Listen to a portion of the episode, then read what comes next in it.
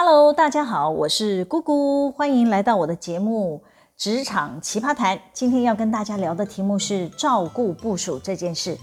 其实大家看到我的题目进来，大概知道今天算是靠北系列了。我要靠北一个高阶的副总。话说呢，每年来到岁末年终时呢，都是我们最忙碌的一段时间，要帮同仁结算年度绩效，再由绩效结果计算年终奖金。我现在待的公司啊，是年初就要调薪了，所以呢，还有调薪的作业都会全部挤在这一个月内要完成。另外呢，我们还要向国税局申报前一个年度所有同仁的薪资所得扣缴。虽然呢，我们有电脑系统可以节省很多核对账务的时间，但是我待的公司是一个集团公司，我带的团队呢，需要同时服务好几家子公司。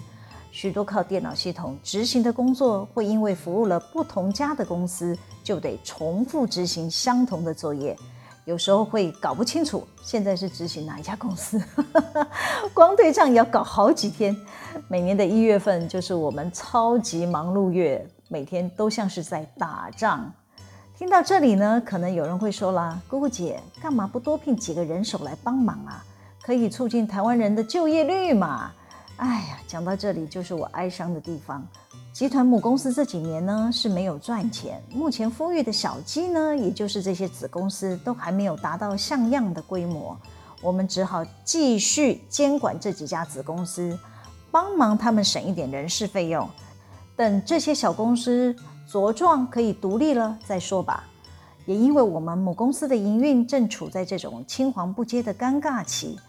剩下老狗产品在撑业绩。什么是老狗产品呢？我之前有分享过，就是波士顿管理顾问公司提出的管理理论。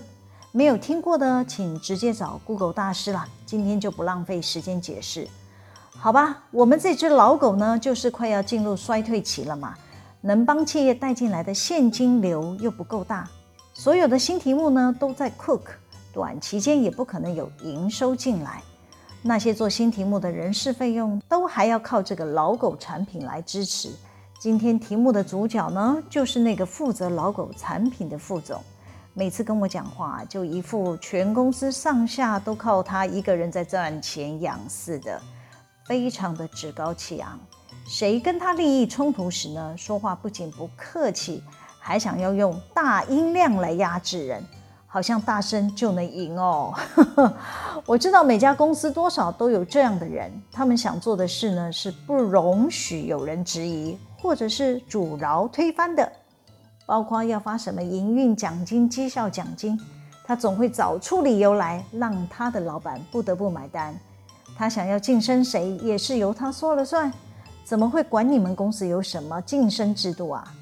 但我天生就是喜爱打抱不平。也就是他眼中的大石头捣蛋鬼，我老是对他提报的千层呢有诸多的意见，我就会问，呃，副总，请问为什么这个月要发奖金啊？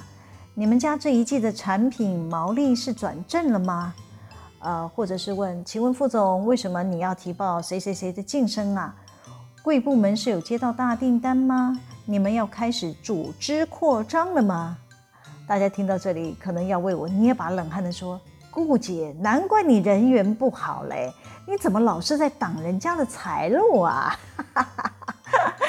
这位副总大概是我看过最会找理由发奖金的长官，每次都以照顾部属的名义呢，游说老板给他资源，让他可以激励他的部属能够忠心的为公司效劳。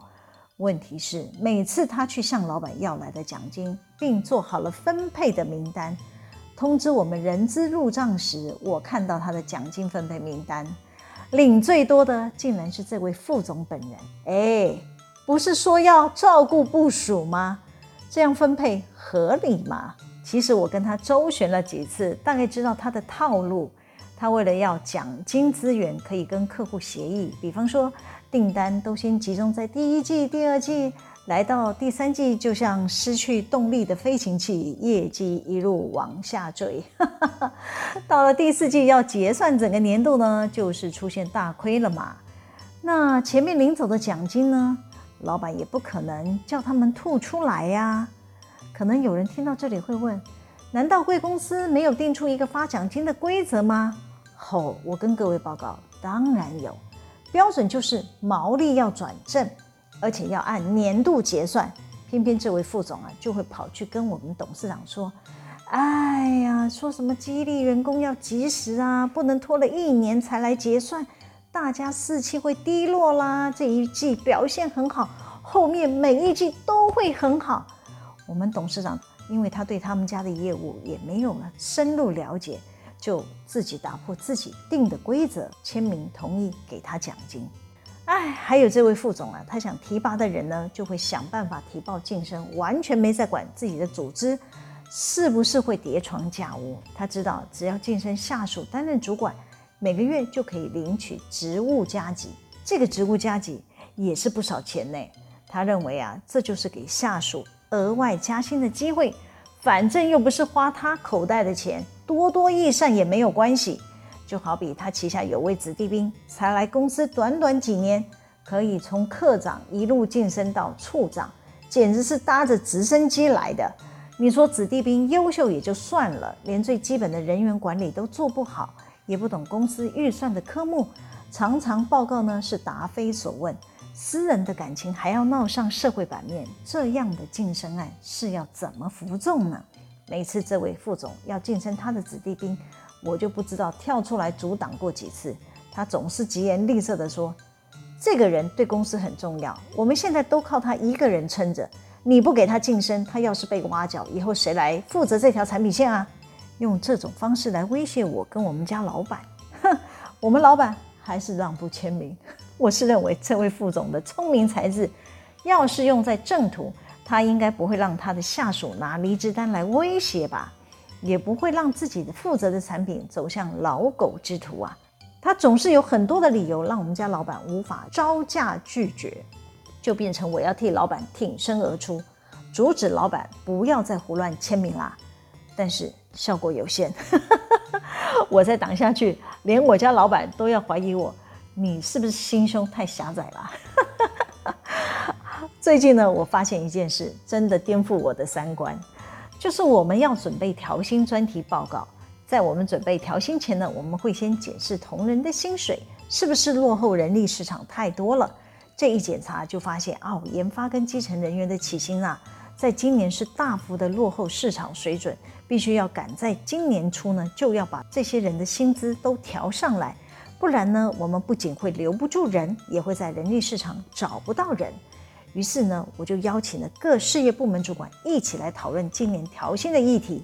我也考量到今年会进入大缺工的时代，尤其是关键的研发人力，像是台积电啊，跟其他知名的大厂都已经对外宣传他们是有多少的年薪、多少的奖金，频频在人力市场放消息，也降低了他们用人的标准，连你是不是理工科都可以不介意了。我们的同仁要是没有跟着调高薪水，他们年后就会跟我们说拜拜。因此啊，我们势必要把这些关键人力好好的掌握住，不能偏离市场的水准太远。产线技术同仁也是一样啊。为了配合年度预算，我们模拟了公司有赚钱的情况下，试算出来的调薪幅度呢，只有三个 percent。我就在会议表明说，我们的预算呢，只有三趴的调薪额度。建议额度呢，先给关键人力大幅调整，剩下的余额呢，再给其他的人调薪。估计换算下来，大家的调幅大概只剩下两趴了。这位副总一听，立即不满地表达：这样调薪太少啦，可能会流失大量的人力哦，也没有办法照顾其他的员工。那我就接着说，呃，假设各事业部门模拟今年的财报算下来呢，是有盈利的话，我们就有空间帮大家再往上调。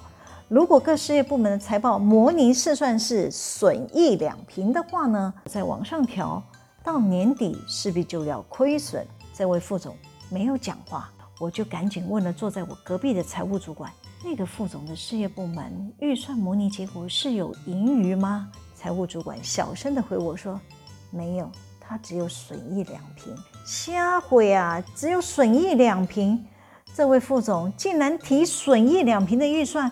还敢公然开口要我拉高调薪幅度，这不是又要让公司明年交出亏损的成绩单吗？我又立即发言补充说了，呃，假设各位长官坚持要提高调薪的幅度，除了每月的基本薪资上升之外，还有雇主要负担的管理成本，包括劳保费、健保费、退休金提拨等等，通通都会涨上来哦。实际的人事费用就不是只涨三趴这么简单哦，需要各位长官好好的想想。这位副总还是对我提案的调薪幅度不满意，他坚持说，我认为调薪还是太低了，可能留不住人才，公司应该要提高调幅，照顾员工。这时，就有另外一位子公司的高层跳出来发言了。他说：“我建议应该要依照预算执行，不要更动。倘若各事业部门的主持人觉得调薪幅度不够，身为事业部门的 leader 应该要有所承担与牺牲，把自己的调薪额度捐出来，让给表现优异的同仁，才能兼顾公司的利益与员工的利益。”不然，你就是要想办法把自己的事业部门做到赚大钱呐、才有资格来谈提高薪资的条幅。没有赚钱就要自己负责。哇，说得真好，我真想给他按一百个赞。他的想法跟我非常的接近。最后，我们集团董事长有被这个高层的话说服了，他就裁定维持调薪三趴。并要求各事业部门的最高层主管，倘若呢觉得自己部门调薪额度不足，应该要有所作为，先牺牲自己的调额，把自己的调额让给部门优秀的员工，学习优先照顾部署。好啦，既然董事长都这样讲了，我就依照会议中的指示，将各事业部门的调薪资料发下去，包含各事业部门主管自己的资料也都附了上去。正常来讲，我们在执行调薪作业是不会有各主管的资料在里面，他们在自己的档案是看不到自己的名字，因为那是最高老板的权限嘛。那这次会议，老板有提到啊，就是主管们要学习照顾自己的部属，要主动捐出自己的调整额度。所以呢，我们这次寄出的档案呢，就会包括这些事业部门主管的薪资资讯。我跟他们约定三天后收件。三天后，我收到大家缴回的档案，发现多数的部门主管不是分文不动，就是意思意思减一点自己的调薪额度，转给他的部属。看来多数的主管还是舍不得自己的加薪权益啦。